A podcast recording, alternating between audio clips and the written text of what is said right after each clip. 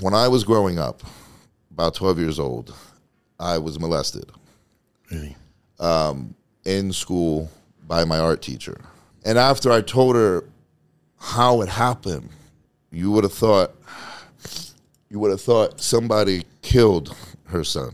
Flex Lewis here, straight out of the lair.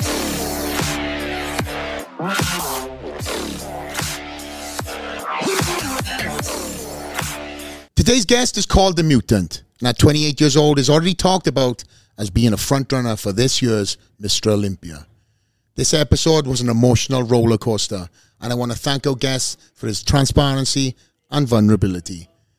Here's a podcast with Nick, the Mutant Walker. Great to have you here. Straight out of the lair podcast. I uh, hit Nick up about what two weeks ago, Yeah, about two weeks ago. yeah. and I said, uh, Nick, I'd love to have you on the podcast if you're ever coming to Vegas before the Olympia. And uh, I think you hit me up within ten minutes back, and I was like, Oh yeah, I'd love to come out. Yeah. Yeah. And then obviously we had to make sure that you're on schedule. You got with Matt, make Yep. sure that everybody signed off on it. yep. You have arrived. You've been here now for what three days? Yeah, I got here Sunday morning. Yeah. Sunday morning at like 8:30. Let me tell the viewers back home. This is how I found out Nick was in my gym. I opened up my, my fucking office door to take a piss, and the, the guy is just covering two of my fridges, and he turns around, "Hey, buddy!" is that a good impression of you? Spot on, spot on. I was like, "What the fuck? No text, no call." I was like, "Hope you I'm fucking pay for a day pass." Well, I, I texted you. I, I said you'll still be there around like one, right? And you never responded. Oh, was there? Sorry. Okay. Uh, Tyus, we'll edit that part out, okay? Uh, but yeah, he arrives into my gym, and of course, everybody's very excited to see you at the gym. Yeah. Nobody knew Yeah. that you're coming in. By the way, this cable looks like it's going to fucking strangle you. Can we do bit. something with this cable? what about flipping your headphones the other way around? Well, this is the right side. I know, I've got mine the other way around too. Look. Do you? Yeah, yeah. Don't worry, your, your left ear and your right ear both hear the same thing. Maybe now it's dyslexic, but I don't know. Maybe it's back to front, but Okay, I feel not There being choked anymore. There we go. I feel great. But um, yeah, so you've arrived here three days ago, and you've already got a couple of sessions in, a couple of cardio sessions. What do you think of Vegas?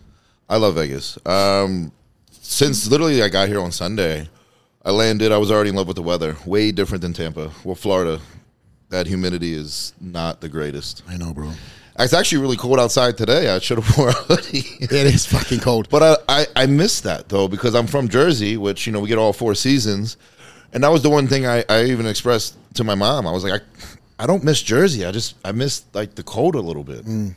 And now being here, I mean, it's obviously not like this in the summer, but you kind of get that a little bit in the winter months, and I, I like that. So Yeah, you do, and and also Christmas feels like Christmas here. yeah, With with Vegas, mate, we have really cold Christmases. You know, Yeah. we have, I would say, like two, three seasons. There's not really a. I mean, you could say people say we have seasons, but uh, when you know seasons, coming from the UK, I had seasons, right? yeah, Jersey, Jersey, the same thing. Yeah, Right now, I'm seeing Jose and Evan and all them guys just raking the shit out of leaves, and I'm like, oh Yeah. fuck that. I don't like that. Beautiful in the winter when there's nothing on the trees, and That's about beautiful in the summer. Like I like going home for Christmas, especially if it's snowing out. Because Yeah. there's nothing nicer than a night waking up, looking out the window, the nice snow on Christmas morning. That's exactly it. But that's it. Yeah. that's it. I don't want to see it no more. yeah, you know, believe it or not, we have snow here in Vegas. Yeah, Do you? yeah, we have. I didn't so, know that. So there's a lot of um, in Mount Charleston. They'll have like a, a snowfall probably Yeah, yeah. coming in. I'd say like November, end of November. Uh, but in November, no, but Is it a lot or just like a little bit? well, Mount Charleston gets heavy snow. Really? Yeah, and it continues into probably like January. But uh, with us here, the gym had some heavy snow on top of the of the building, and it caused a right fucking mess. The ra- when it melted down, the rain and the because it's not used to drainage. yet. Right. Right. But we do have snow, and we have obviously extreme summers and and uh, cold winters. And right now it's coming in because Guy was at the house last night. He's staying on me, Guy Cisternino, and Yeah. he was sitting outside, and that guy was fucking moaning. "Oh, it's fucking cold here, bro. I want to put my pants on. I was like, you live in fucking Jersey, bro. You're He soft. should be used to the cold. He's not though. But Vegas is um, amazing for me and my family. Of course, just before you came, we talked about, you know, if there's anything you wanted to do, and the first thing you said is like, bro, I just want to fucking chill and train. Yeah. Yeah, being you know what I'm six weeks out, so it's like I, I would love to explore, but there's going to be plenty of time for that. It definitely is. Right now, I just just the atmosphere of being in Vegas, being here in the Dragons Lair, seeing people that you know are just as motivated as I am. You know, a lot of other bodybuilders. For me, this this is this is all I need. Yeah, you it's a- know. you're a great addition to the gym. As you've seen now in the last couple of days, we have a lot of athletes that come in. Yeah. Big name pros, old school pros. I think you seen Gunter yesterday, Jim. Yep. And um, I miss Gunter, but um, you know, just having this environment uh, definitely will, you know, spark it's, something. it's a lot different than you know the the Florida. Like it, it's good motivation. I got great gyms there, but there's just something different about here, you know. And this is that's why I decided to stay and finish my prep out here, just because sometimes you just need that little extra motivation. so is that exclusive? Yes, Nick Walker staying at the Dragons Lair for the Olympia prep. yes. Um, and every, like even the first day I came here on Sunday, even though I had no desire to come here and do cardio after that long flight, it was just awesome to be here, you know. And then once the next day I got good night's sleep and got up and came again, did my cardio. I just it. The, I hate cardio, so the fact that I enjoy doing cardio here, it's a big deal. Yeah, you're six weeks out. Let's talk in two weeks. yeah, right. Uh, but the training, especially training with Joey, um, it's just like I said. It, the atmosphere is good. That everyone trains hard, and I just think that's something everyone needs, like for their final few weeks before the Olympia. And since the Olympia is here, why not just stay? You know? So it's a, a camp mentality for you, right? Yes. And that's how I obviously started up the Dragons Lair because for me, I, I didn't want to go to, you know, everybody's talking about Oxygen Gym when I was kind of in the, the, the main run of my, my Olympia wins and people going away. And listen, it, if it works for them, Brandon obviously does it. Yeah. You know, Brandon's got the family, but when it comes to that mindset, he had to go away. The sacrifice of him leaving the family Yeah. um, was certainly a drive, right? So for you being where you are in your career and at such a, a break in your career, you really have to take advantage of these situations because a lot of people are not, um, you know, and maybe never be in your in your situation or Right. in in the in the run you're having right now. Because let's be honest, you are you know the, the one of the faces going into the Olympia, one of the most talked about pros, and one of the youngest pros on the scene that is on the, the lips of everybody, right? And uh, do you feel the pressure?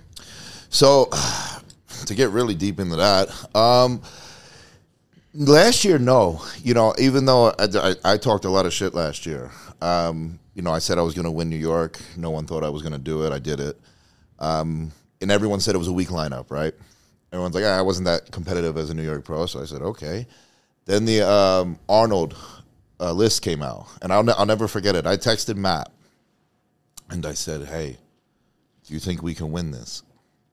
And he said, Yeah, I do. I said, Do you want to do it? And he was like, Let's just stick to the Olympia game plan. I said, I'll let you think about it. I swear to God. And then it was like, maybe five minutes went by. He was like, Tech, uh, DM Tyler Manion and, and get the, the invite. So I said, okay. Within three days, we got the invite. Um, and that was like 12 weeks out, I believe.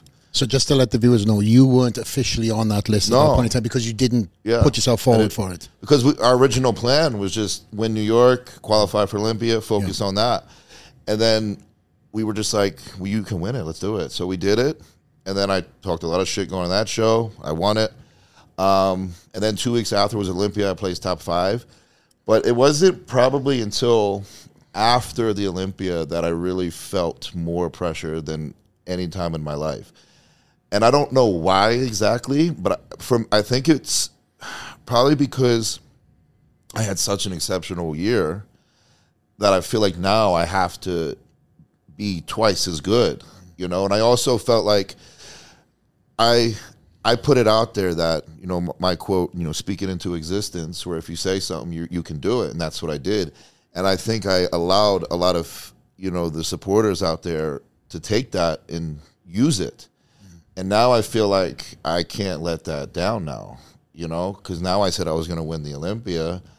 And so I think I applied too much pressure on myself, not so much outside pressure, but the internal pressure that I think mentally it destroyed me right after the Olympia, which caused you know a lot of the issues that you know me and Matt went through, um, and then you know that caused a, a big split, which was just as heartbreaking for him as it was for me. Um, and the whole the whole year was, to be honest, maybe until me and Matt got back together, this whole year was shit for me mentally. I had I, I felt lost. I moved to Tampa. I thought that would have made things better, and honestly, it didn't. You know, I thought maybe trying to start a little fresh would change the game for me, um, but re- really, it, just didn't. You know, I felt good for like a week or two, being you know training in my forty, doing you know going in, and it just I went right back. You know, and then what was really important to me was building the friendship back with Matt. That meant more to me than him even considering c- coaching me again. I didn't really care at that point. I just me and Matt's relationship was so deep that I just wanted that back. So, you know, we worked on it. Um, you know, we kept in touch after a while. I think I texted him around June, June, July and we just stayed in touch every every few days. We had good conversations, you know, and then it was probably around twelve weeks out. We had a nice long talk, and you know, we talked about getting back together. And he said, you know, why don't you drive down? Um, we'll have a nice sit down. You, me, my wife. We'll hash everything out and get the ball rolling. And that was the time the hurricane was kind of on the way. Great planning, Nick. you planned that well. So I remember I, I was like, bro, I'm kind of like, I have to evacuate. So I'm coming to you. I said, I mean, he's like, well, you know, come, we have like a spare house. Come stay in the spare house. Yeah. So I said, okay. I went down there for a few days. We, me and him, you know, we, I we had a nice long talk. Me and him and his wife got to see everyone at Revive, and it just, it felt like I, I, I made when I the post I made it, it just felt like home again. Mm. Not so much, you know, being there, but just me and Matt, you know, and I know. I always I promised Matt. I said I'm going to start my career, my pro career with you, and I'm going to end it with you. And I also promised him I'd be his first Open Olympia winner. So this whole time I'm in prep, none of that just sat right with me, and it just I couldn't get in a groove of prep for a long time.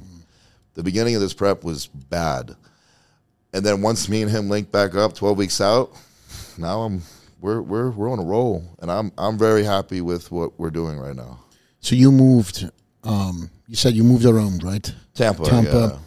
You, you obviously trying to find that happiness, and um, you you regained the happiness. Is from what I'm hearing, linking back with Matt. 'Cause Matt Matt was is not just a coach to me. Matt's my best friend. You know, Matt's a- a brother. He was my mentor. He was someone I go to for everything. And to not have that, I think for anyone that's it's heartbreaking. You know. So it like I said, it was so important for me, as I know it was for him, to rebuild the friendship. Um, and to to a degree, like I, I also wanted him to coach me again, which obviously that was the goal. But I also had it in my mind, like we built the that that bond through bodybuilding. So to a, to a certain degree, the only way I kind of knew how to get it back was through bodybuilding again. You know, um, but he he- initiated to let's work on the friendship, and I was fine with that. I said let's do it. That's important. Let's do it. And then a couple, I'd say month later, month and a half, we we got back together, and that's I feel the the best I've ever felt. I'm I'm, I'm regaining my confidence again, and I really feel like I've made the improvements needed to my body, and I just I really feel confident that this is going to be a really good Olympia for me. I truly think that too. I, I'm very happy to see both you and Matt back together. Obviously, you know my relationship with Matt. I love Matt to death. You Yeah. know, we we've gone through our own hardships over the years. Um, not friendship wise, just you know, being able to pick up the phone and you know him calling me up on, on various things. And I know when you guys split, uh, I know I've told you off camera as well that he was very upset. Of course. you know. Um, but I'm so glad now that you guys have been able to be able to patch up the relationship and um, I think this is going to be something that makes you guys stronger. I do too. You know, obviously it's a two way two way street. Uh huh. But I know when when all that went down, um, and I was shocked when it happened. In, in all truth, you know, when you guys split because I you, think we all were. you had such a brotherhood and such a, a family dynamic. What was it that that that uh, pushed you to to maybe feeling where you were and I just think overall there was a lot of miscommunication that, and we would go so long without talking. even though you were in the same state and and We were right by each other. fuck really, bro. Yeah, that was when I lived in Stuart, so we were all around each other. Yeah. Um, there was, and I, uh, and I, I'll be on, I isolated. You know, when I get in this these mental breakdowns, I guess you could call them. I isolate. I don't want to be around anyone. I don't want to talk to anyone. And then for so long, I just I couldn't figure out what the issue was. Like I, I just didn't know. You know, I even stopped training for like a couple, like a week to see if my body just needed rest or whatever. And that, that didn't really do anything. I tried everything possible. You know, I started uh, therapy a little bit, which Did that help, Nick? honestly, no. I, I'm going to be honest. I think talking to a therapist, right? I think it helps in the moment. You got whatever you need to say off your chest. You feel good, but then I feel like it comes back, mm. you know. And so for me, it's like I could just talk to my mother or a close friend, get it off my chest, feel fine. I think for me, it was I had to repair what I broke, and the main one was me and Matt's relationship because I think that really did more damage to me mentally than I thought. So once I really had like when being in Tampa, I really had like a long sit down with myself, and I realized like I need to fix this. I don't know how, I don't know how long it'll take, but I need to work on fixing that relationship, and that's what I did. Um, and we had plenty of really good, you know, emotional talks. And I, you know, we're we're both all in now, and that's that's that's that makes me very happy. I know he's happy. I know he's you know thrilled that we're doing this again, and the fact that he's thrilled means more to me than anything. You know, because I don't want him. I never wanted him to feel like he had to take me back. You know what I mean? I would. I want him to take me back because he wanted to. You know, I wanted us to work together again, be that team, um, and that's that's what it is now. Yeah, and, as I said earlier, I think that team is a fucking strong one. You know, I know how Matt does things. Yeah. I've, I've seen it physically, you know, firsthand, uh, what he does, and a lot of things that. I mean, I don't know what it is, but Matt gets a lot of shit sometimes, especially on bo- online. And I don't know. and why. I can honestly say I don't know why. I don't know. The guy is incredible. What he does. He is. He, re- reminds me of You know what it is? of Neil. Yes. You know what it is? I think it's because he's young. That's exactly what it is. He's young and he had a lot of success at a young age. And people, you know, they see a young guy come out of nowhere, Mm-hmm. just just like me, right? They see a young guy come out of nowhere with just crushing the game. They don't Mm-hmm. like it. No. So he got a lot of shit for it. And but I, I'll tell you, he, he doesn't let it get to him that much. He he doesn't pay attention because he he's like me to a degree where the only people that matter are the ones in your corner. That's true. You know, they they know you better than anyone. They know who you are as a person. It's just like all the negative shit I get all over social media where like oh, you're gonna die in two years. You're doing this. You're abused. All that. Oh, why would I care what some Joe Schmo has to say about me on the internet that doesn't even have an Instagram picture? That's true. You're I have to add one. Sorry.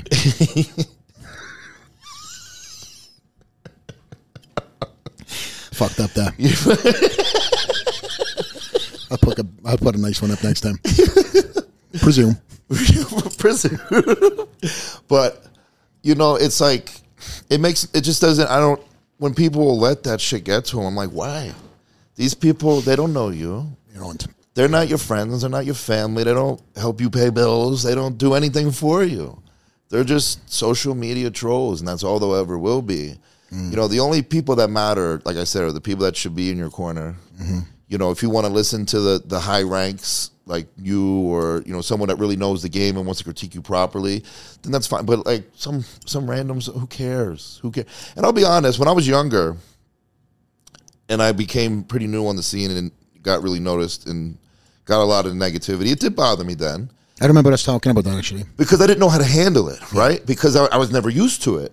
And I'm mm-hmm. like, what? Why are these people talking? shit? What did I do? You know? Yeah. I'm like, what? I'm fucking 20 something years old. Right. And like, all I'm going to do is fucking be the best at what I'm doing. I'm like, what did I do? I know. It's hard. and then you just, you, you just get into a, you just get you. I think you just get used to it. Yeah. You just realize, like, at this point, for me, it's like at this point, I have heard everything that there's nothing anyone can say to me that I would be like, oh, I never heard that one before. Fuck, I'm going to try harder. You know, so it's that's just that, and I feel like with Matt, it's the same thing.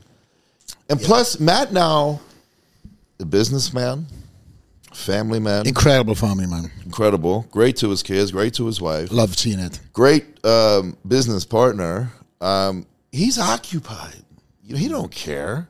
And, and that's one You of the know? reasons why, even with prep and athletes right now, because I, obviously I know Matt, you know, he's like one of my fucking closest friends.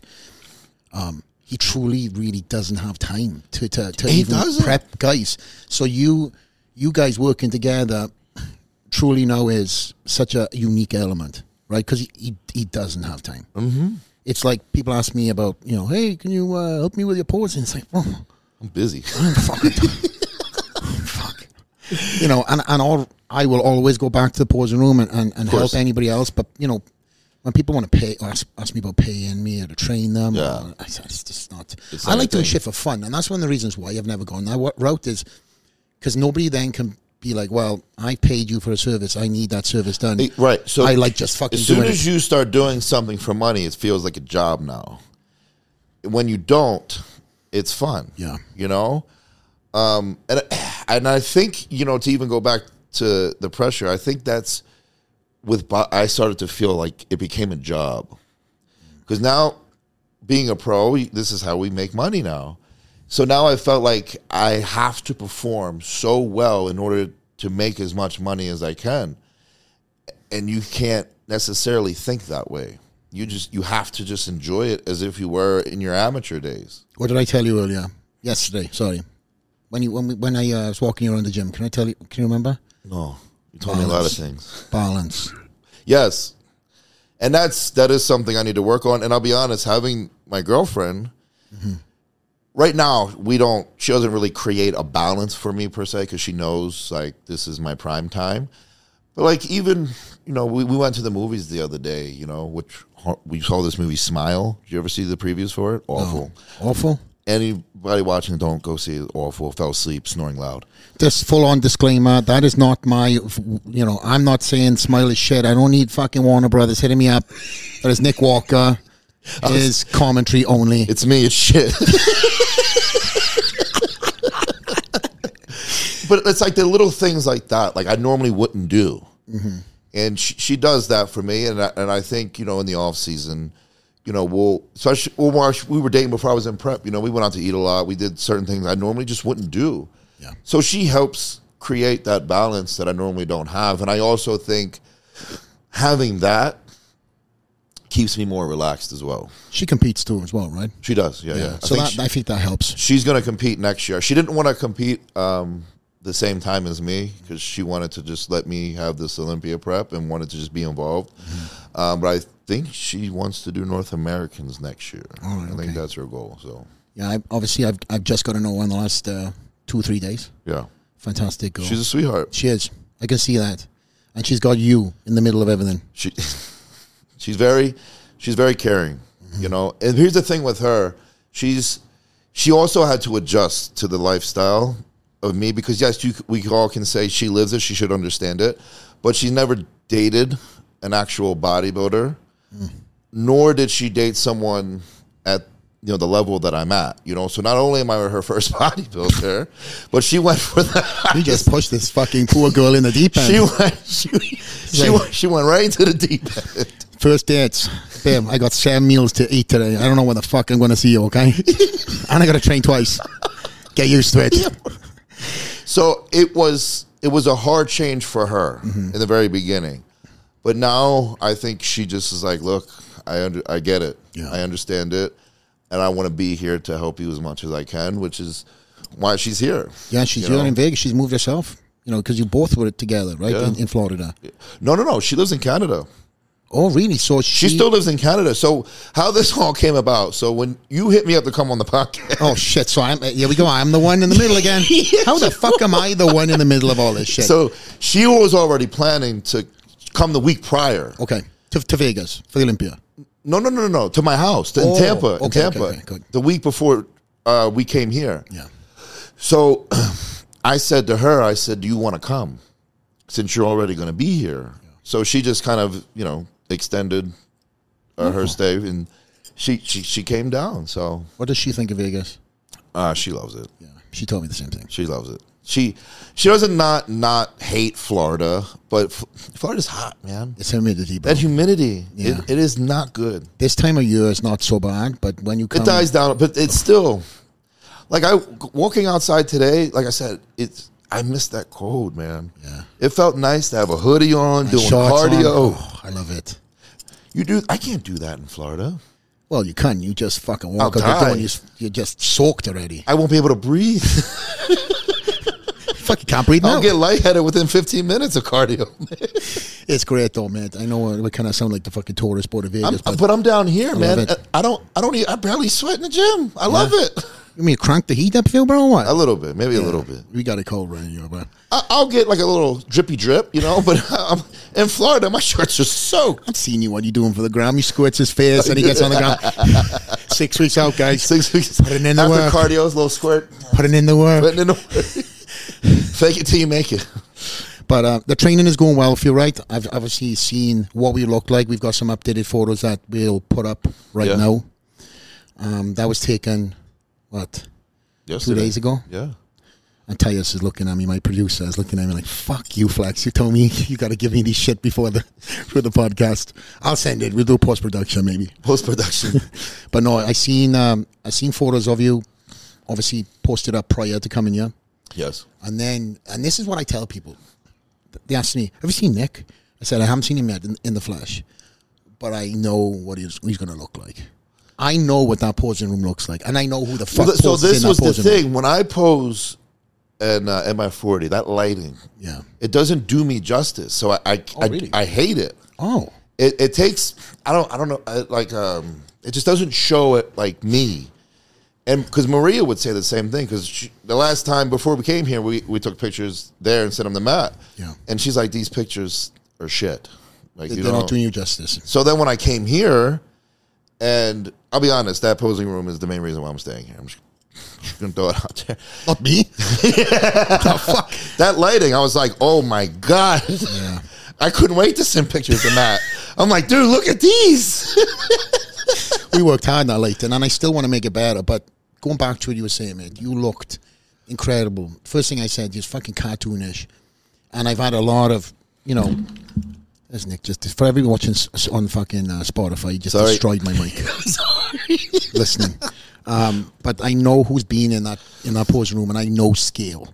Right, that Mm-hmm. that that fucking posing room is doesn't change. Uh, That's you the know, real deal. The light is the same. It's the real deal. You stand on that cross and you hit them shots, and then uh, you posted them up first day of year, second day of year. Hell yeah. And I'll say that about you, bro.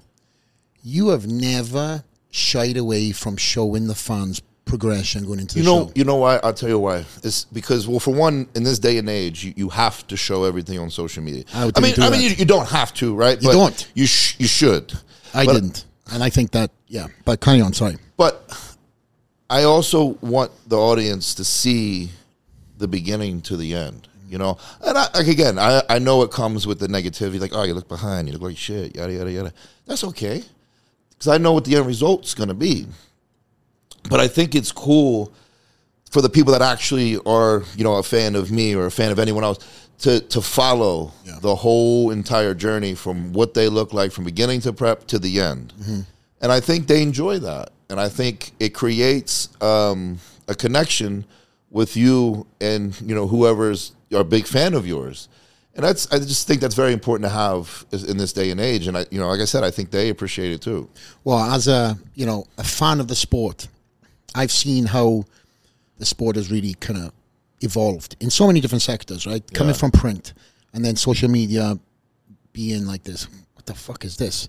Jumping on that bandwagon and then print dying off. Social media being the be end end all. Mm-hmm. Um, I felt I was like one of the last of the Mohicans where I never posted progr- progression photos. I kept it till the very end. Well, your your career was a little before social media took over, right? it so I the tail my beginning of my career yes Yeah. when I was your age yes Yeah. print and then social media took off Yeah, um, and I was like the one of the first athletes that you know going back to you that's why I can relate to a lot of the shit you're saying you can relate to my stories because I was Uh-huh. One of the first guys that got fucking slandered online who the fuck is this white guy thinking he's fucking flex yeah. all that stuff I went through it I- and I know the pressure Did it ever fuck with your head? Absolutely. Yep. I was young. I came from rugby. I didn't understand when grown ass men were talking about a 20 year old with such fucking anger and disgust. And uh, It makes no sense. it, it truly don't. I love seeing young guys coming up through the ranks. You won't ever see me talking shit about a young guy, even if the guy's cocky. I'll just say, hey, I'm not a fan of the attitude. you know, but I won't do it online. Yeah. I'll fucking hit him up all Yeah. the time. But the difference is, most of people that you and I personally know who have that, you know, um, cockiness, they're not like that No, no. to one and I. Right. It's kind of like the front. Um, it could be a number of A of lot of it's a social media act. Yeah. A lot of the ones that act like that on social media, behind the scenes, they're actually cool people. Yeah. Some. You know, yeah. So, it's, so you're right. So, You want them name names. but we can. it's up to you.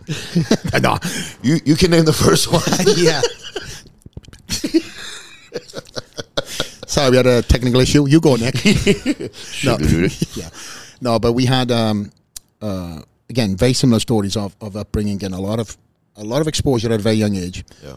And then going back to what we were saying with social media, um, you know, we were we both had um, again, I, I would say a lot of uh, unnecessary bullshit. Yeah. You know, you coming through the ranks, you came through the NPC ranks, so you always always had some sort of eyes on you, right?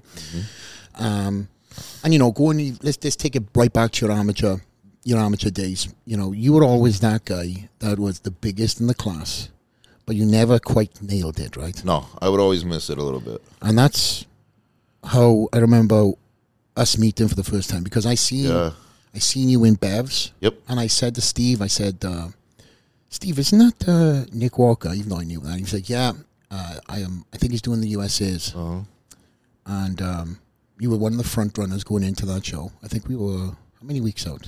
At, I think it was four at that Four, moment. four yeah. weeks out. You had just posed for Steve, I believe, Yes. Yes. and uh, that's when I met your dad as well. Your dad was there, and and that's one thing I always that stuck out with you. You're He's- very close to your parents, as am I. They they love so it's to not get off topic, but my mother, I never forget when I first started bodybuilding.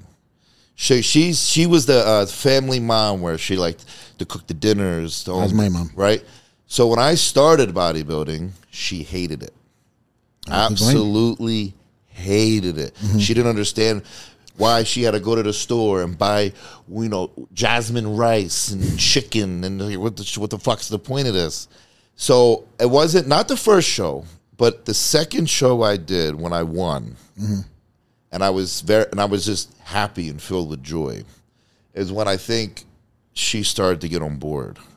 Every show she got more into it Yeah. and into it and into it to where every morning I'd wake her up at like seven a.m. She we go in that the famous basement lighting everyone likes to call, and she would take the pictures. You walk your mom up to take photos of you. Yep.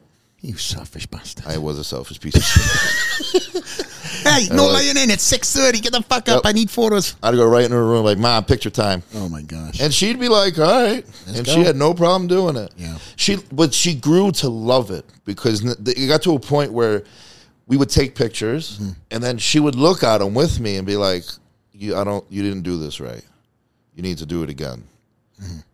And she would critique, like she thinks she's a judge now. I swear to God, she thinks she's a judge, bro. Till this day, well, anyone who posts a picture, she'll text me like, "How do you think so and so looks?" And then she'll be like, "I'm not impressed." Oh wow. Is is Mama Walker on, on Team Flex? She loves Team Flex. Oh, that's right. I bring in She's- shredded glutes from Mama Walker. She loves that stuff. All about the conditioning. She's Team Flex. But she, no, she loves it, man. Like, even when we go to shows now, I'll never forget. After I got off stage at New York Pro, prejudging, and everyone was like, ah, you fucking won, yeah. Everyone's celebrating. I'm like, where's my mom? Yeah. And she comes, you know, walking down the hallway like this, big smile. I'm like, where were you? She's like, I had an interview, sorry. no. I'm like, with who? She's like, Ron wanted to interview me, okay? Sorry. I'm like, oh, okay, my bad. Are you ready to go? I have to go relax now. Oh my gosh. But I just, I, I, I, I cracked a lot of jokes on her about it, but I, I, I love it Yeah. because it's to have such support of both your parents like that is is astronomical. Incredible, bro. For me, it's it goes a, a little deeper because younger, when I was younger, I was a very uh, trouble making kid to a degree. A lot, I get a lot of a lot of drugs, a lot of alcohol. I caused a lot of issues in the family, so I felt like I was the bad child from next to my brother, who was at the time I considered my brother like the golden one, who was always doing the right thing, always this and that. And I wasn't good at anything. Uh, Sports, yes, but school wise, like I knew I was, n- I knew I was never going to go to college. I knew I was never going to make it anywhere in those fields. So when I discovered bodybuilding and actually started to win, it made them proud. And I think for me, that's what encouraged me to keep going. Because I never, you know how a parent, they always say they're proud of you, no matter what. They always, just how they are. I never believed it. Because that, when I was younger, I'm like, what are you really proud of me for? Like, I haven't accomplished shit. So, whenever I won a bodybuilding show, and I, more so my mother, because me and my mother, I, I don't, want, I hate leaving my dad out, but me and my mom just have this really tight bond, you oh, know. Oh, mommy's by too, bro. Yeah, it's just, and when I ever would ever win a bodybuilding show and to see her face mm-hmm. light up, mm-hmm. it would it just meant the world. So like whenever I would lose, and she would still look at me and be like, "I'm so proud of you." I I couldn't bel I don't believe you, and I felt and each time I lost, it just took a chunk because young being younger, I didn't understand quite the sacrifices my mother and father made for me to get to where I am and how much money they really spent, you know, on food, you know, the shows they paid like everything. I never you don't as a child you don't pay attention. You don't understand none of that. And my my family's not loaded by any means. Like we're not we we got money but we you know what I mean? Like we made ends meet. But it wasn't until when I did nationals in 2000 what was that 19 or 18 one of those years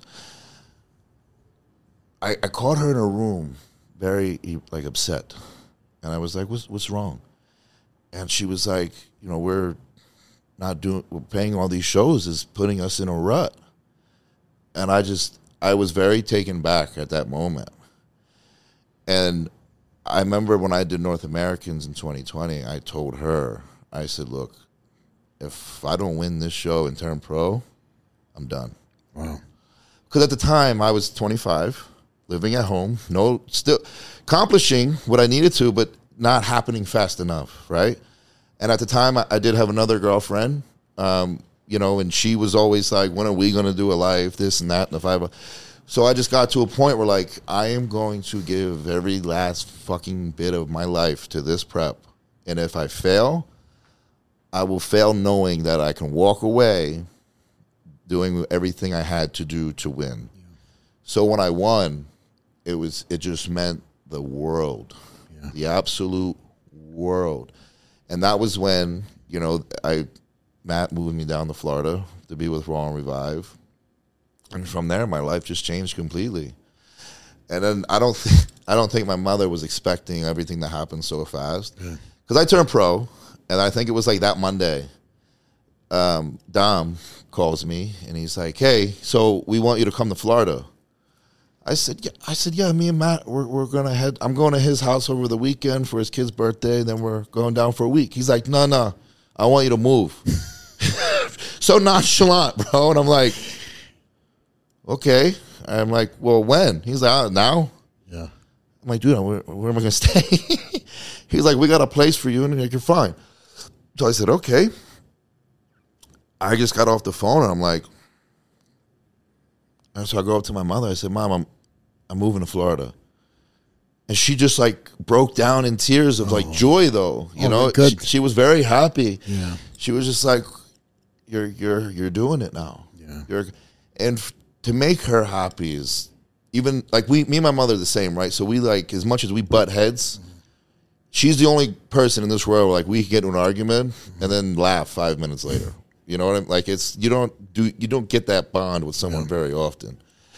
So to have that, and then you know be able to see how happy she is, and even now, man, it's just she loves it. Like even coming here, Yeah. you know, because she knows I hate traveling. Period. Flex has got that. But getting people on especially, but especially in prep, she knows like that's a no go. Mm-hmm. So you know, after I you know talked to Matt, and he's like, "Yeah, go, go, go." I called my mom. I said, "Mom, Flex wants me on a podcast. Like, I, I'm like, I know I should go, but like, I'm like six weeks out here." and she's like, "Go." She's like, "You're not going to get an opportunity like this." I said, "And it's Vegas. Just go, have fun." Shout out to mom. So she, she, my mother knows how I am. I'm very, mm. you know, like, Ugh. it's very tense. And she's like, relax. She's like, just go. You know what you need to do. Have fun and relax. I said, okay, mom. Balance, bro. So, and honestly, dude, coming here was probably the best thing I've ever done. Uh, even though I've only been here for three days. Early days. No, but It's- I'm glad to have you, bro. like my weight, you know, is going down. I'm getting like it just even though it's like I said, it's only been three days. I just feel like uh the headspace is is perfection, you know. Um, and to really go back, I'll go really back deep. This is this. I don't know if you've heard this, but I'll go back really deep on why me and my mother are extremely close the way we are now. So when I was growing up, about twelve years old, I was molested Really. in school by my art teacher. Um, so how that story went, it was she went to drop me off from school, right? And it was I don't know if you were younger back then if they had these things called like field days where you're like Yeah. you're in the, okay, and I forgot it was a field day. So I had like you know my nice swag on, you know what I mean, nice pair of Jordans. We were fresh, and I'm outside getting squirted with water everywhere, so now everything's screwed up. So I called her afterwards. I said, "Mom, I need you to come pick me up real quick. I need to go home and change clothes. It was field day. I didn't know yada yada." And she's like, "No, I'll bring you a pair of clothes." I said, "Well, you don't know what I want to wear." I said, "Let me. I'll come home." She's like, "Just tell me what you need." I said, "Okay." So she she gets my stuff. She pulls out of school, gives me my clothes. I go to the bathroom. I get changed, and then my art teacher's like, to go back go back a little go back a little bit before I go in deep into it. The, the, the art teacher was very close with a lot of students. He got along with everyone. He played he played that good role. Um, so and my mother knew he was very friendly with me. So when he when I came out of the bathroom, which was right across from uh, the art room, he says, "Put your clothes in here." He's like, "Let them, you know, dry, whatever." So I said, "Okay." I walk in, takes me in the back room, and that's you know when shit hit the fan. Um, and being 12 years old at the time, you don't realize how drastic that is. You don't think about it because you're young. Yeah. So the older I got, 13, 14, 15, I realized how, what really happened is fucked up. And growing up, I think that caused me a lot to isolate myself. I think that caused me to get into drugs, caused me to get deep into alcohol, partying, fighting, to try and, you know, anything to avoid this trauma that I couldn't get rid of. Um, the only thing that really got me into it, or got helped me, you know, get rid of it a little bit, was training.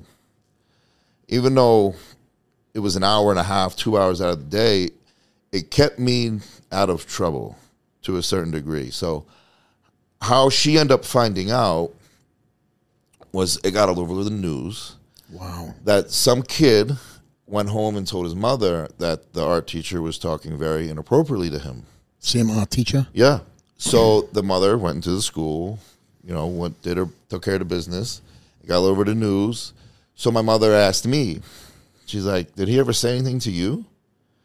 And I'm like, "No, no, no, not me." She knew I was lying. She knew. Mothers ain't stupid, right? And how I knew she knew I was lying because every day she'd be like, "Are you sure he didn't say nothing to you?" And I hate lying to my mother. Like I, it, it's like one of those things you can't sleep at night. I can't do it. So I remember being one day at the gym. It just ate at me really bad in this moment. Like, so I texted her, and I'll never forget it. I texted her. I said, "Mom, don't tell anyone." And she said, "Don't tell anyone what?" I said, "Just don't tell anyone." And then I guess I, I didn't get a reply for a good five minutes. And then she replies and she says, "I'm gonna come pick you up from the gym." I couldn't drive yet. I was 16. That's just what I was cooking. Yeah. So she goes, and I said, "No, no, no." I said, "Please let me finish my workout, just and then come pick me up." She's like, "Fine. Text me when you're done." So I get done um, the gym. She comes, picks me up. I get in the car. She would not leave that gym parking lot until I told her what happened. She had to know right then and there. Everything. So she looked at me and she's like, What happened? And I don't think she expected what I was going to say to come out of my mouth. I figured she probably thought like I was going to say, like, she, he said something inappropriate, you think, yada, yada. I couldn't look at her in the face. I couldn't do it. So the whole time I'm looking down and it's like, she's like, Nick, you need to tell me what happened. There was a good, I'd say like a five second pause. And I just like, I was molested and the car was silent. You couldn't hear a, a thing. You, you could hear a penny drop. That's how silent it was. So I took a deep breath and I looked up and I looked at her. And the face that she had on her face would haunt me for the rest of my life. You would have thought you would have thought somebody killed her son. And as a parent, to hear that, it's you know, obviously it's not the same, but it's very like, what the fuck? Yeah. And after I told her how it happened and when, she blamed herself for a long time. And I just, I felt so horrible that she blamed herself that I just, I had to always, it's, it's okay. You know, it's, it's not your fault. You didn't know. Nobody knew. And sh I think for a while it was hard for her to move on from feeling that way. But I think that was a moment where me and her really connected and bonded, and why we are so close the way we are today, for sure. Is this something that you are still dealing with, Nick? I have moments. I think a lot of what happened at that moment has carried on. Meaning, like I, I have trust issues. I don't trust people at all. Anyone that I think, you know, I always think there's a catch to something. You know what I mean? I don't trust anyone that's, you know, especially now, right? Being who I am, you don't know who's genuine. You don't know who's not. You don't know who just really loves you or who wants something from you. Not to, you know, talk shit, but it's it's, it's just the truth. So, I understand. e- e- but me being even younger, I just I, I never trusted anyone, and I couldn't. I just I didn't care.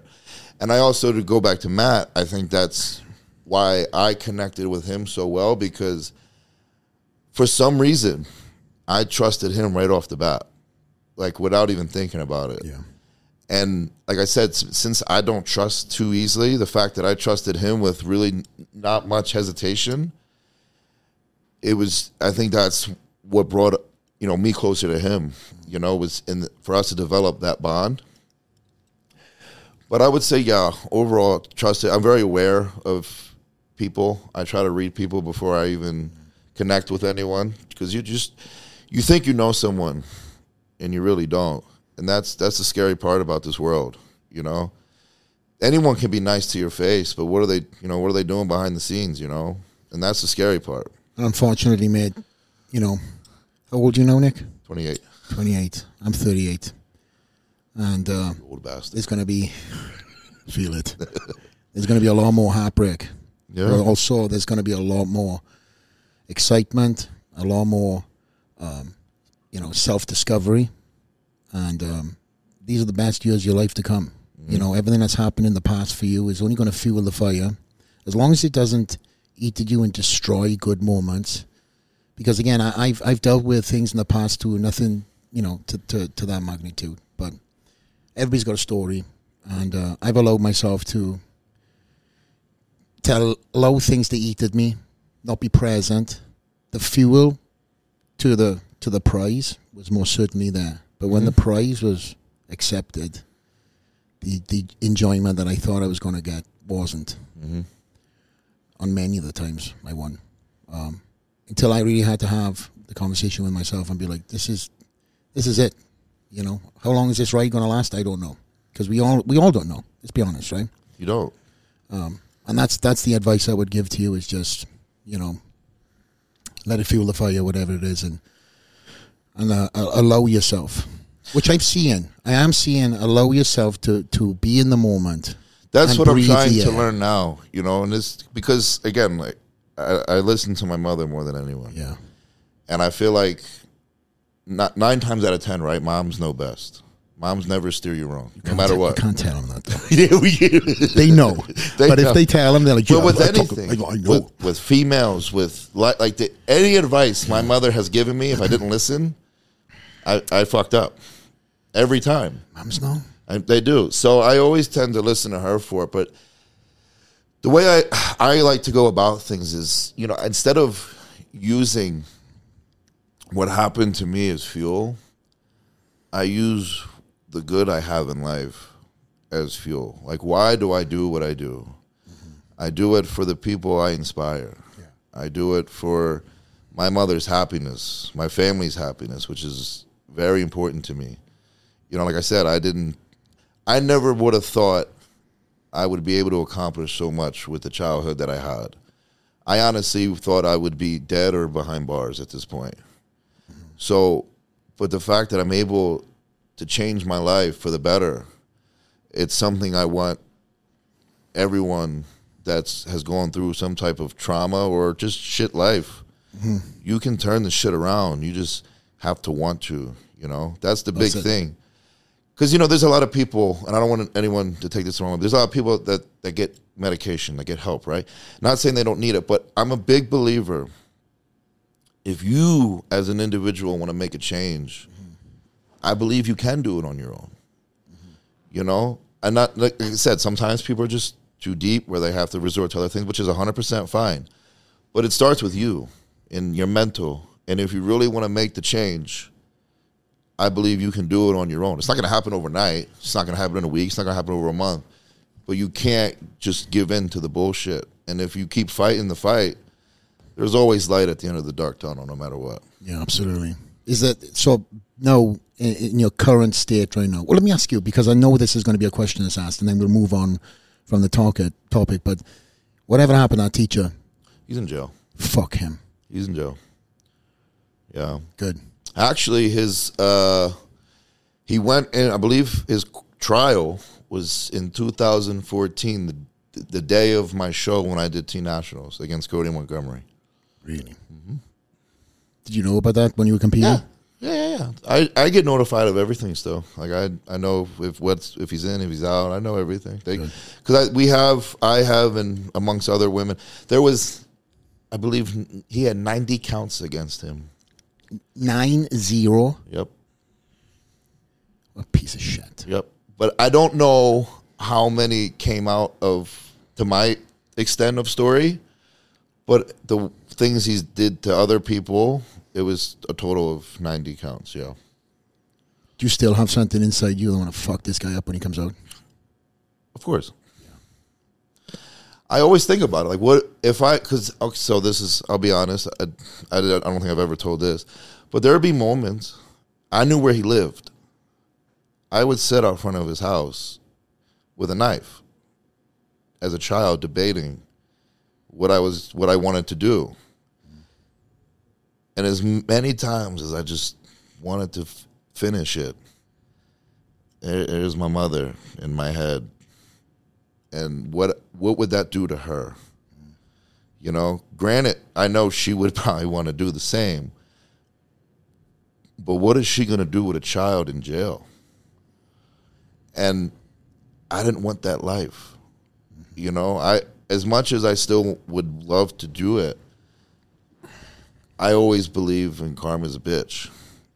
And I think the best revenge is success. Success. So I went that route instead of taking the other route.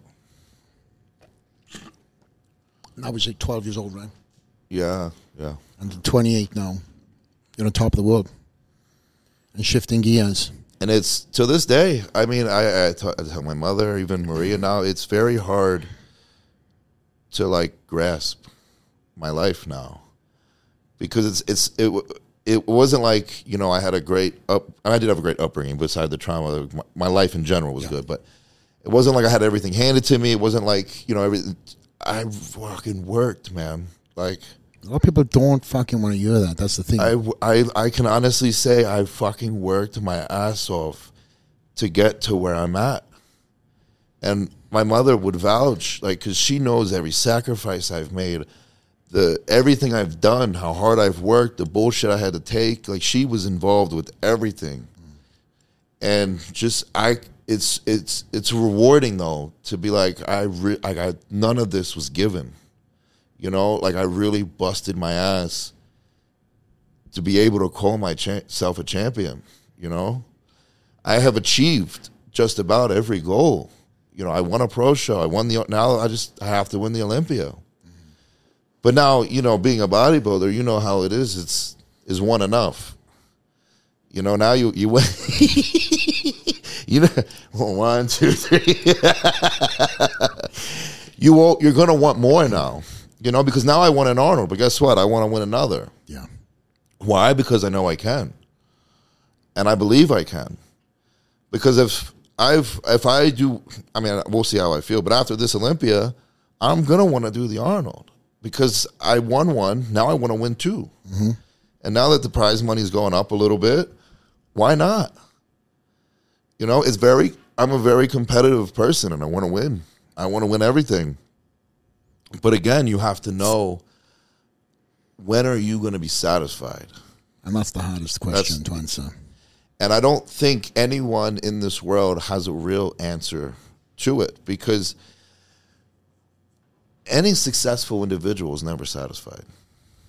They're always working to be better. And I, I don't necessarily see an issue with it. I think the issue comes when it starts to um, get in the way of other aspects of your life. Like, meaning, like, if you're not treating you know your family to the right extent you're isolating yourself instead of you know enjoying life more those are things where i'm like okay you need to sit down and analyze what you can do better while still doing your job Focus on your dreams, Yes. your goals. Yeah. that's where i would say that but no one's ever going to be satisfied and i just i don't believe it Yeah. you know are you Good question. I'm sure you're you're happy, right? You have a great life, great family, got your gym, other I'm sure you have great other aspects, businesses you're in. But you're not content. No. You're not happy. You're not you're not or you're happy, but you're not you're not satisfied. Are you asking me? Are you turning this into a podcast? with me? Fucking the other way around. no, but I think that that's the, the sep, you know, that's the separation between you know um, somebody that's chasing, you know, a, a title, whatever that would be, um, or a goal, and somebody that that already is saying, "I'm going to win this. I'm devoting my life to this. Every fucking sacrifice, birthdays, you know, missing time out with." You know X, Y, Z. You know, I, I, as you know, I came to this country and left all my family. You did. That's I- I've now that's a big sacrifice, Yeah, especially because you are close with your family. very close. You you didn't just move away; you moved to a whole other world. Yeah. You know, and I'm sure for you, in the beginning, was not easy at all. Well, I came here, knew one person, Exa- Ed exactly. Connors. And obviously, Joe, you got to meet Ed uh, yeah. the first I day I came here. Yep. So Ed really was the person that you know showed me America, and um, I was like, "Fuck, wow, it's incredible." Yeah. This this this chick's in bikinis just walking around. It's like That's chick, the good part. it's a chick eating a eh, eating fucking pancakes in a bikini in a fucking restaurant. Who fucking writes the rules here? I love it here. I love it. Imagine me, fucking 19 years old, yep. testosterone through the roof. My perception of America was Baywatch, Yep. Cops, Yep. and Simpsons. Ain't no wrong with that. And I was like, okay, I'm probably gonna get shot with a with a with a you know some hot chick with a fucking gun. That's that's gonna be my demise. But you That's know, okay. again, everybody's got the story, right? And you know, I've said this already, but me coming to this country, there was a sacrifice. I knew I was not going to go back home with my tail between my legs. I was going to make it work, mm-hmm. and I focused on one thing that was good about the day, as opposed to the ten things that weren't. And what I'm hearing through you know your stories that you've told and what we've got to know each other over the years is it's the same thing because you know i remember watching the social media nick walker and flex and nick Yep. This was you young guy i can relate to being you know like i'm living in you know i'm in your shoes being told more negative things than positive Yeah. being told that this guy is this and he's never in shape, he doesn't know what he do. You've heard it. It's not these these things are not new to you, as they're not new to me. No way. The the shape thing, no, so to my I was always fucking shredded, but it wasn't as fucking big as you though. But it's it's mind blowing to me that you really have to develop a mindset at a very young age. The the maturity Thick skin.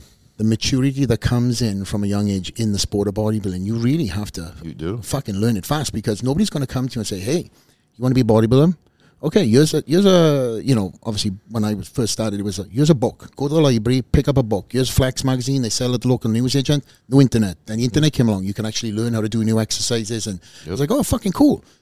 But there's no book to tell you on, hey, these are the pitfalls. When you win a show, this is how you got to talk, walk, act. Yep. These are trolls. Category True. Person who Chapter you three? do, do not know who jumps on doesn't have a profile photo in his Instagram bio Yeah. but loves to talk shit you know and fill in the fucking rest but that is something that you really have to live it and learn it and um it was very hard like, you know going back to the question you asked me earlier it was very hard for me to be like I don't fucking get this you know I had guys that I was standing against at a very young age going into my uh, uh, British nationals that were, you know, talking some mad trash, you know, and um, but they were the first guys to come up to me actually when I turned up at the British Nationals and said, "Hey, I was completely wrong. My apologies." I, I respect that, Yeah. but they had a face to the profile photo. They were they were people. They were actually people that we knew. I knew, and that's why I thought it was very hard for me to be like, "Wow, I don't get this." Like, the, you're right. I'm fucking twenty three at the time, chasing my pro card, and um, I had all these guys who were like you know, 10 years on me um, that were also chasing their pro card and, and really trying to find the, uh, you know, kink in the armor. And it was, uh, it was tough. I'm not going to lie. It was tough. I just didn't get it. But then somebody told me this. And I can't remember who it was, but it was somebody, you know, somebody that, that had, uh, you know, clout. Mm-hmm. And he said, uh, who's the champion right now? I said, Ronnie Coleman. Ronnie Coleman, one of the greatest of all time? Absolutely. What they say about Ronnie Coleman online? What are they talking about right now about Ronnie Coleman?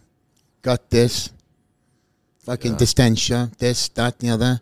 And he goes, hey, why the fuck you caring? Yeah. They're talking about the best in the world like this. And and you're on the fucking step one of the ladder. And I was like, you know what? I don't know why, but that clicked. And I was like, you're right. Because you know, I'll tell you why. Because it doesn't matter how many Olympias you win, how many this, how many that.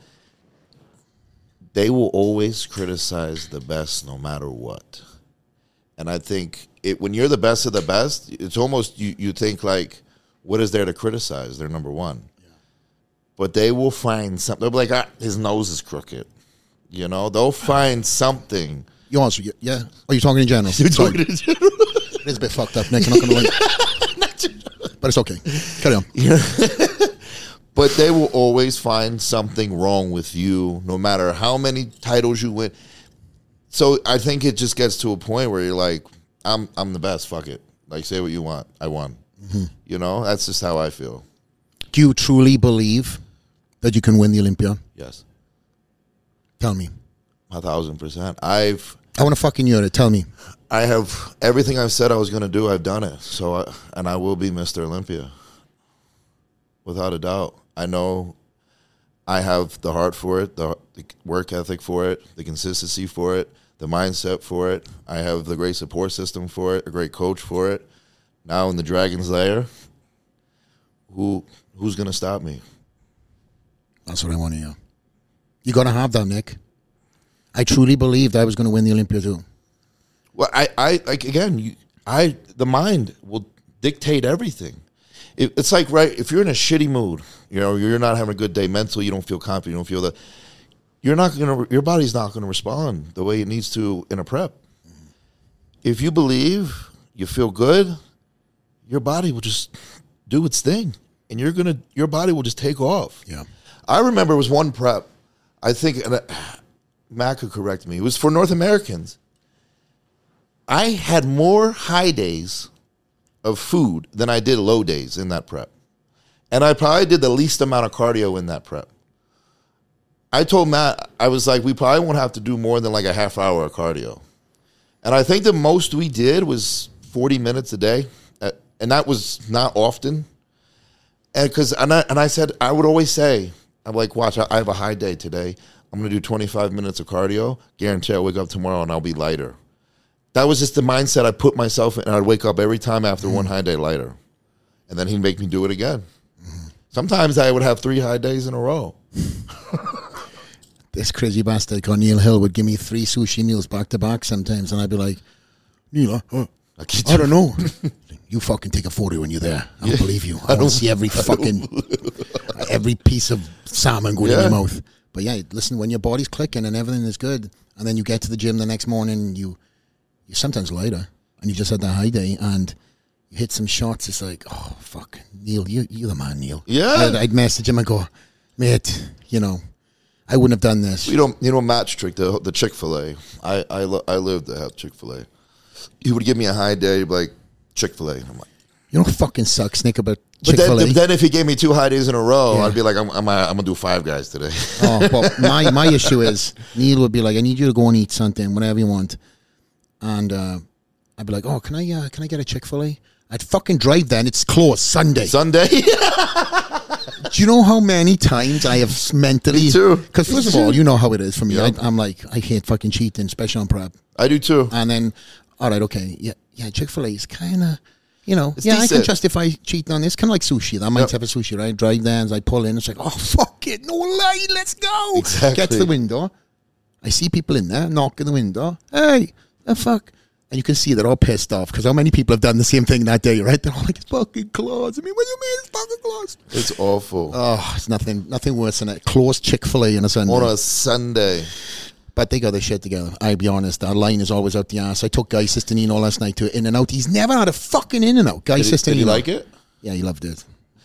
He loved it. Do you like In and Out better than Five Guys? So Five Guys reminds me of the McDonald's in the UK because the McDonald's in the US is absolute dog Oh, I'm glad you said crap. UK because I was about to be like that. You No, just, no, There's Five- no way it tastes like No, McDonald's. no. Like Lee Priest is a lover of, of McDonald's. He goes on and on about it all the time on the circles. Um, but I am not a fan of McDonald's. Ew, no. in the UK, it's a different different animal, but over here, um, no. But Five Guys is good. In and Out is good. I had one last night for the first time in a minute. I would literally the only reason why I had uh, In and Out was Guy obviously hit me up. Uh, so Guy is obviously here, just for the fans know him. And he's like, bro, you know, this is my impression of Guy. Ah, you gonna take me to the fucking dispensary? It's like, yo, I fucking know you. I know how it is with guy. He's uh, fucking. Let's get him as much fucking weed as he wants. Let's go. Come on, guy. Yeah, keep keep him fucking on that uh, level five. You know. So we're driving Oh, back, I love it. and uh, we're passing uh, in and out. Yep. And he's like, you know, he's like, ah, you know, I never had that. That's key for let's go get it. No, he didn't. So I, I was like, bro. So I literally hit the brakes. I threw a fast right in, hit the line, text Jay Cutler. I was like, hey, look who's fucking eating in and out. And uh, he actually liked it. So, It's good. Yeah, it is so I- good. so I've got That's my mom's favorite place. oh, She loves it. and and she's coming out for the Olympia, right? She'll be here. Yeah. Fantastic. We sent a, we sent a little video to your mom earlier, Yep. just for the, let the fans know. I'll I'll see. I'll see what we'll see what she says when this is over. Yeah, she'll probably recognize him. Who the fuck is that skinny guy? Yeah. She's like, who's that? Who is that guy? He's got a good beard. He though. looks he looks skinny. Oh fuck! You know what I get a lot now because I've lost weight. Are you, are you who I think you are? And it could be, you know, you fucking know. you you know, you know, it could be. Hey, it's fucking flex, but it's like you know what it is. Conor McGregor, all the fucking time. No, you don't. Went to Mexico. About fifteen people asked me in Mexico. I'm in the pool like this, and of course I'm with all the boys. Maybe a little bit. Yeah, and also I think about it too. I'm with well, say Cabo. We went to Cabo with the boys. We're all in the pool, and uh, it looks like I have a security detail around me, right? Yeah. And saw all these people coming up to us, I had a couple of drinks, and they're like, "I know who you are." I was like, "Oh, cool, bro. You know, you into bodybuilding?" No, I, I follow UFC. I was like, "Oh, fuck, here we go." That's not me. Yeah, coming through customs from Canada, which I just on my show, Flex Lewis Classic. Um, and shout out to all the competitors and all the fans that came out to that in, in the Canadian Classic. Coming through customs there, coming through customs back. So Canadian on the way in, American on the way back. Both customs officers asked me before I even pulled out my passport. Like you look at passports all day, and they all said, "You know who you look like." I don't think you are, but you know who you look like. And I'm like, Conor McGregor. Yeah, I get it. Don't have his bank account, buddy. No one ever says you look like Flex Lewis. Yeah, but that's a shit story to tell. you look like Flex Lewis, but a lot skinnier. I think that's more fucking insulting than A getting little on bit. A little bit. But um, you know, talking about the, the you know law of attraction, as as you have, have said twice now in this podcast, that's a guy that has certainly, you know, run to the beat of his own drum, Yeah.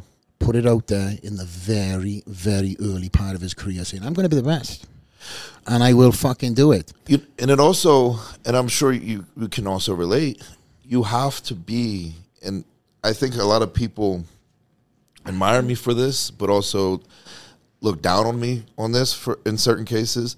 You have to be a little selfish.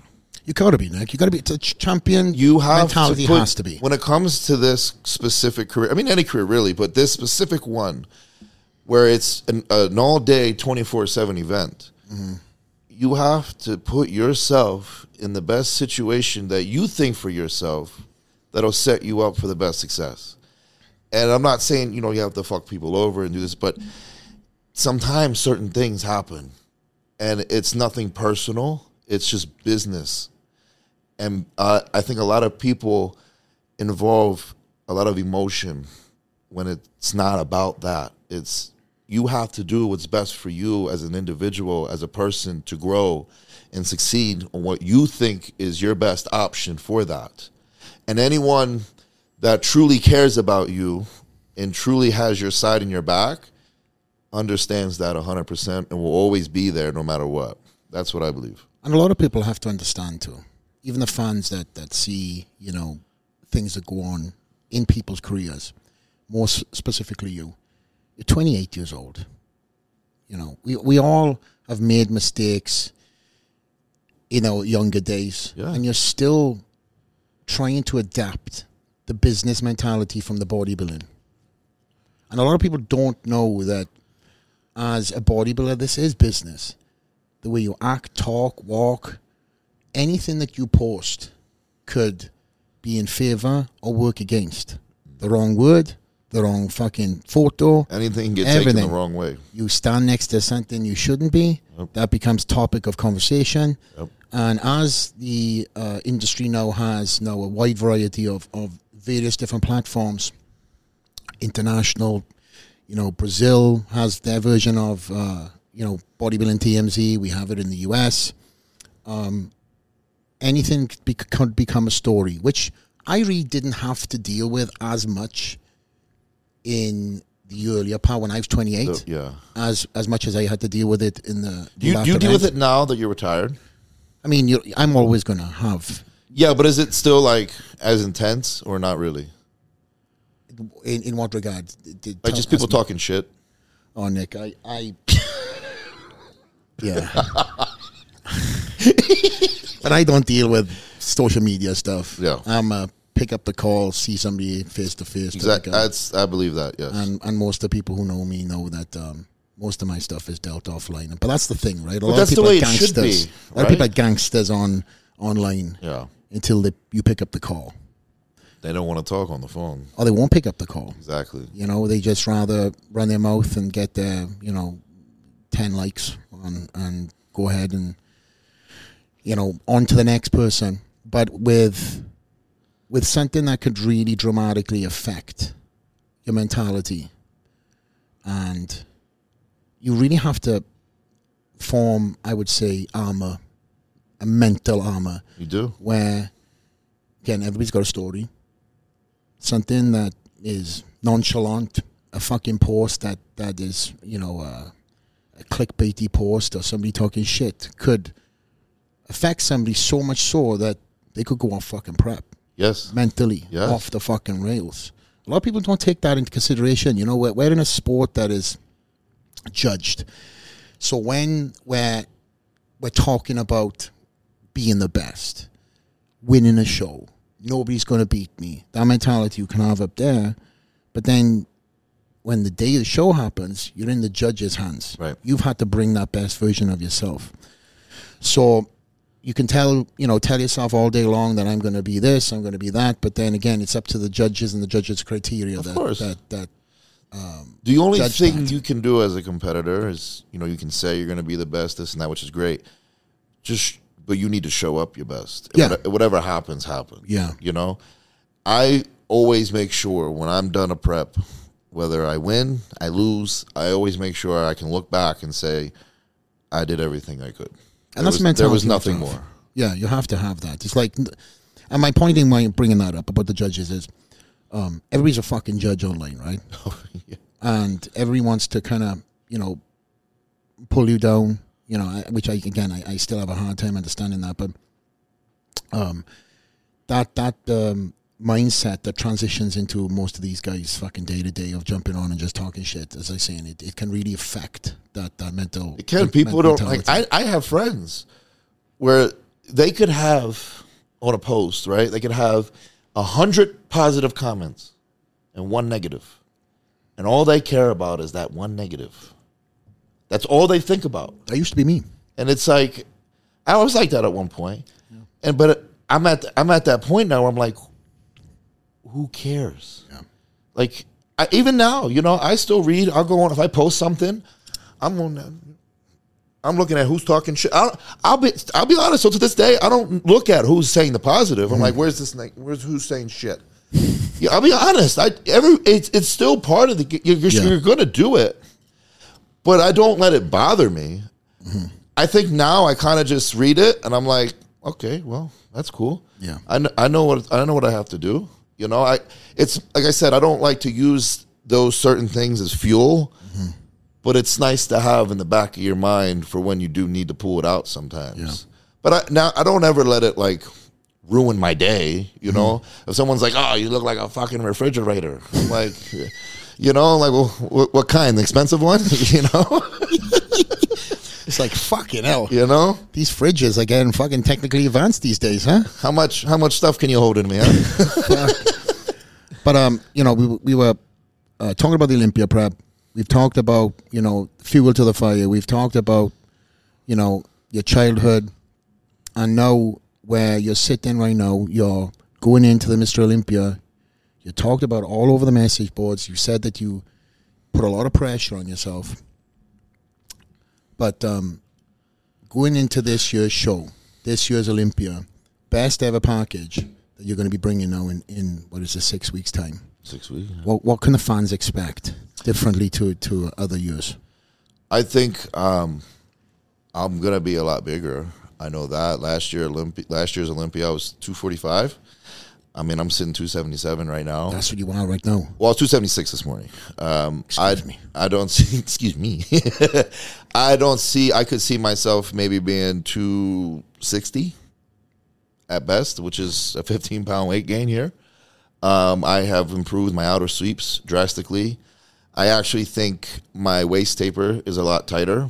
I think my lats have grown. I think everything has improved that needed to improve to give myself a more balanced look while adding size and keeping the waist tight. And I, I mean, I'll know my condition will be where it needs to be, so that's I'm not worried about that. But I think overall, this is going to be a year where people go, "Holy shit, Nick did it again! He, he shocked the world." Whether that means I'm going to win or lose, people are going to know like he, this man's still improving, and we don't know how. You fucking gone above and beyond. It's like the, the bar is the bar is elevated every single year.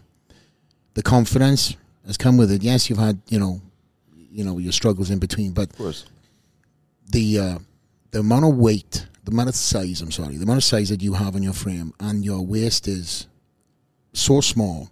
You've taken really extra precaution to make sure that that is never a talking point. It might have been of old, right? But you've really drastic, drastically worked on certain key points to to break the stigma of big guys and guts and, and this and the other, right? I do a lot of even in the off season. I think it's very important to train abs and continue to do you know vacuum work. Yeah. And even now, I, I do it every morning after cardio. Train abs, vacuums, and then every other day would be um, abs are every day, but every other day would be either uh, quad or not quads, calves or glutes. Yeah. And that's just how I would do every morning at this point, leading into the show.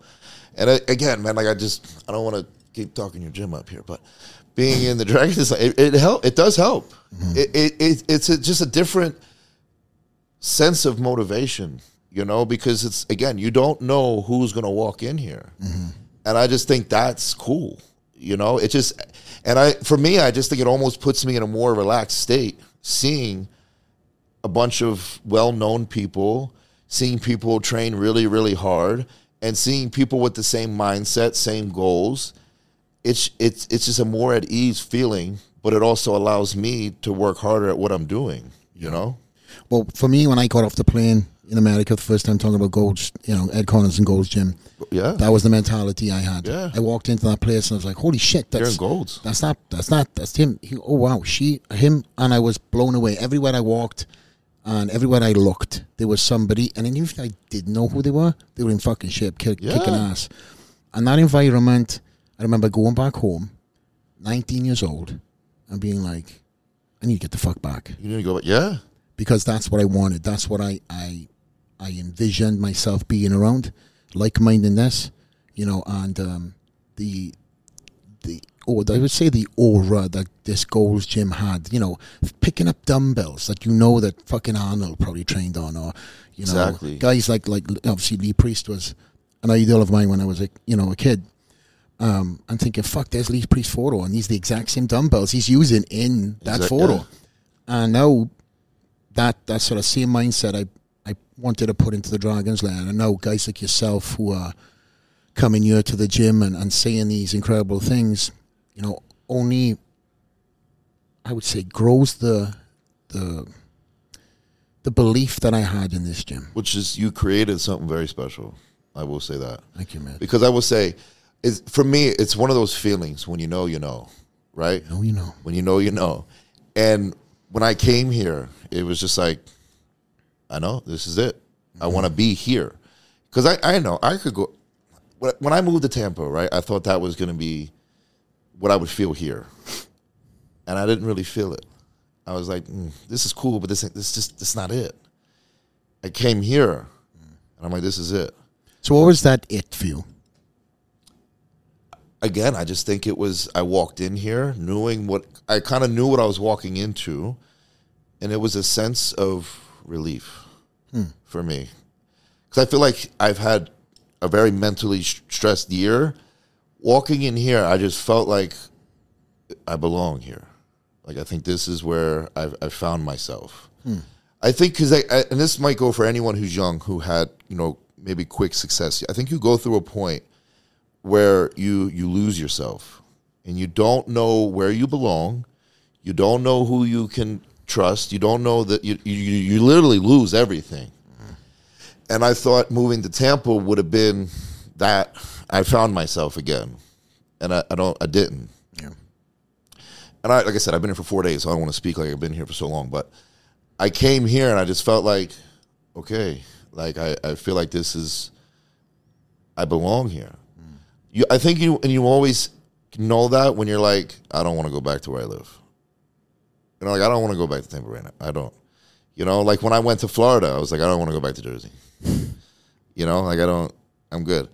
But now that I'm here, the motivation's high for me right now, and I, I think I need that right now. I need that jump, Yeah. and I've gotten that. And I know if when if I was to go back, it just wouldn't be there. And I ended up coming back anyway. so I'm like, that's why I said to you before I even came down here, I said, yo, I might just stay. I was like, oh fuck! You better tell Matt. I don't need the drama, but I'll welcome you if Matt's on. Yeah. But no, it's I no, I'll say this about Matt. Matt is very competitive. Matt wants to win, yeah, he does. but Matt cares very deeply about his athletes and what will make them happy. And if I said, Matt, I'm I'm staying in Vegas. I think I need this. He'd be like, if if you're thriving, you go do what you do. And that's one thing I admire about him that I don't think people really understand about him unless you really work with him. He cares more about you than you as an athlete. And that goes really deep for me. Because, you know, the whole time me and him got back together, he's like, I just want you to be happy. I don't know what it is, what you need. We'll figure it out. But I, I want you, Nick Walker, to be happy. And that's that means a lot for me, you know? So I know for a fact he would if I said, Yeah, I'm staying here, he'd probably be like, Live it up. Have you told him yet? No. Oh shit! You better fucking tell him before the podcast goes out. Matt, No. as I said about Warner Brothers, disclaimer: I had nothing to do with this process. I support whatever you do. No, but it's it's um, you know, with Matt, he genuinely does care. You know, um, I seen it through a lot of the athletes that I, you know, physically trained with Dallas. You know, he cared about that guy's health more than fucking Dallas did. know. Ca- ca- cared about himself. You know, and and um, and the same thing for for you too. He's like, I just want Nick to be happy, healthy, and retire on top. One thing he's always said to me, he's like, I just want us to grow old together and just be friends. Yeah. And he says that to like all his really close clients. He's he loves bodybuilding, mm-hmm. but he's like, I just I want us all to just grow old and hang out. And that to anyone that has any thought about him, they should take that in consideration. Like whatever you've heard, and that shit ain't the truth, man. You know, like Matt is one of the most genuine people I've ever met in my entire life, and he- cares deeply. Like, and he'll even say to himself, "It's it's a it's a good and bad thing." You mm-hmm. know, he's, he's he'll admit it. Yeah. But I think it's more of a good thing because that's a quality you don't ever want to lose. You know, you because if you lose it, people people will notice. But the, just to care so deeply about you know the people around you, mm-hmm.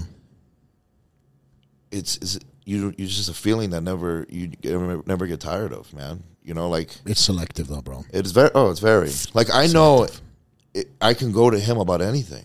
Mm-hmm. Like I could wake up tomorrow and say I don't want to do this anymore, Matt, and he'd be like, if that's what you want to do, bro, cool. I can see Matt saying that. He'd be like, I Just want. when you're happy. He's like, if if that's what's he's gonna make you happy, mm-hmm. That's cool, bro. He's like, come hang out. you know, he he he would be. He's all for whatever makes the client happy, Yeah. and that's one thing I, I I truly appreciate. So all the young guys that are now coming through the ranks, looking at Nick Walker, poster on the wall, what have you, what advice have you got for these uh, next generation? That's terrible advice, by the way. Awful, awful. Don't listen to that. the fuck is that? Is that just fucking vagina device or something? Yeah. no, I would say stay focused, be consistent, have great work ethic, thick skin, a very strong mindset, and a heart of a champion. And always believe in yourself. And I think you will always shock yourself on what you're capable of doing.